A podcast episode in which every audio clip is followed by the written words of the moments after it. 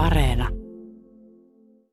Tänään Lapin pelastuslaitos julkaisee päivitetyn turvallisuustiedotteen ja valmiuspäällikkö Ari Soppela, ensinnäkin miksikäs tämmöisiä turvallisuustiedotteita julkaista ja niitä päivitetään? Niin tämä turvallisuustiedote koskee Kemitornio-aluetta ja täällähän on meillä kymmenen tämmöistä turvallisuusselityslaitosta, eli suuronnettomuusvaaraa olevaa laitosta, varastointialuetta, tehdasta ja sitten tässä on mukana myös tämä Outokumun kaivannasjäte altaan patoasia. Ja koska nämä aiheuttaa turvallisuusvaaraa mahdollisesti lähiympäristöön näiden toiminnanharjoittajien velvollisuus on tiedottaa siitä alueen asukkaille, erityisesti näillä lähialueilla. Ja nyt tällä Kemitornios-alueella nyt sitten pelastuslaitoksen esitystä tehtiin samalla lailla kuin muutamissa muissa Suomen paikkakunnilla, missä on paljon teollisuutta. Että tuota, tehdään tämmöinen yhteinen tiedote ja annetaan enemmän tietoa, koska ihmiset, ihmiset tuota, liikkuvat alueilla laajalti muuallakin kuin siinä oman laitoksen lähellä tai käyvät useassakin tehtaissa töissä. Ja tämän tiedotteen löytää sitten Lapin pelastuslaitoksen sivujen kautta muun muassa, mutta jos ajatellaan näitä vaaran paikkoja tässä Kemitornio-alueella, niin tässähän tosiaan liikkuu paljon vaarallisia aineita, kuljetuksia pendelöi keskenään tehtaille, niitä viedään paljon. Ja sitten tietenkin tehtailla käsitellään paljon tämmöisiä vaarallisia aineita. Ovatko ne just nämä aineet, jotka tuottavat ehkä niitä mahdollisia uhkia? No siellä on erilaisia aineita mutta tähän haluttiin tähän turvallisuustiedotteen laittaa myös sen takia tämä kuljetusonnettomuudet, koska tästä Kemi-Tornio-alueen läpi, eli Ruotsista Etelä-Suomeen ja päinvastoin menee laajalti vaarallisia aineita, samoin kuin täältä tämän alueen läpi tuonne Lapin kaivoksille ja muihin kohteisiin menee aineita, erilaisia vaarallisia aineita, niin on haluttu tähän tiedotteeseen liittää myös tämä, että miten toimitaan, jos satutaan myös liikennoitumuspaikalle, jossa on mukana tämmöinen kulkuneuvo. Kyllä. Ja vaikka nyt puhutaan Kemitornio-alueen tiedotteesta, niin tähän tosiaan koskee koko Lapin aluetta, koska tämmöisiä aineita kuljetetaan ympäri Lappia tuonne muun muassa kaivokselle, niin kuin totesit. No mitäs jos sattuu tämmöiselle onnettomuuspaikalle, missä on rekka kaatunut, eikä ole varma, että mitä se rekka kuljettaa. Mitä siinä pitää ottaa huomioon? No ensinnäkin kannattaa pysähtyä kauas, vähintään 50 metrin päähän, mutta jos näkee, että sieltä vuotaa tai sitten auto savuaa tai sieltä muuten esimerkiksi kuljettaja antaa merkkiä, että pysähtykää, niin pysähtyä vaikka 200 metrin päähän.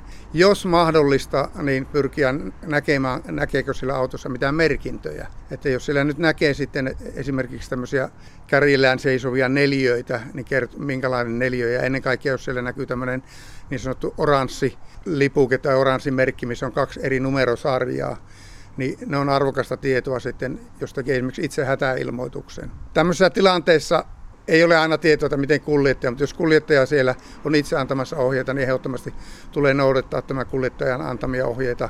Ja tämmöinen ajoneuvon ohittaminen voi olla vaarallista. Eli käytännössä pysähdytään sinne kauas ja vasta sitten joko kuljettajan tai sitten viranomaisen luvalla ohitetaan ohitus, onnettomuuspaikka riittävän hiljaa ja turvallisesti.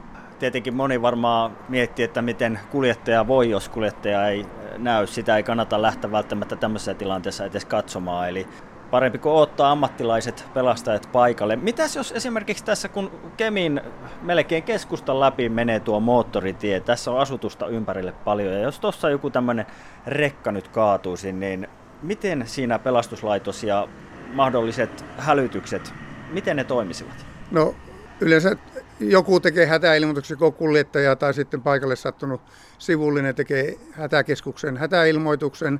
Ja jos on tiedossa, että siellä on vaarallisia aineita, niin me saadaan sitten siitä tiedot, mahdollisesti jopa aineesta, aineesta tietoa. Ja jos sieltä tulee sellainen tieto, että nyt vaarallista ainetta merkittävissä määrin vuotaa tai se on erittäin vaarallista laajemmalle alueelle, niin äärimmäisessä tapauksessa annetaan sitten yleinen vaaramerkki lähimmällä väestöhälyttimellä. Ja mahdollisimman pian tämän jälkeen annetaan vaaratiedote.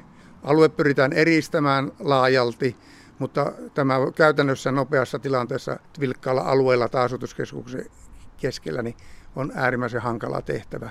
Eli silloin korostuu juuri se, että asukkaiden tulee itse toimia, eli suojautua tai siirtyä vaara-alueelta syrjään, jos on mahdollista. Kerrataan vielä se, että jos kuulee vaaramerkin, niin miten siinä pitää toimia? Eli aina siirrytään sisätiloihin jos ollaan sillä vaarallisen aineiden vaikutusalueella ja esimerkiksi tuntee kaasun hajua, niin liikutaan sivutuuleen. Eli ei myötätuuleen, koska aineet liikkuvat hyvin nopeasti tämä kaasupilvi.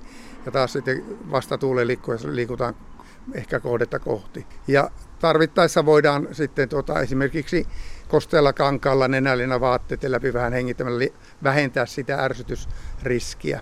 Tässä sisätiloissa avataan radio ja suljetaan ovet ja ikkunat ja ilmastointi, jos mahdollista.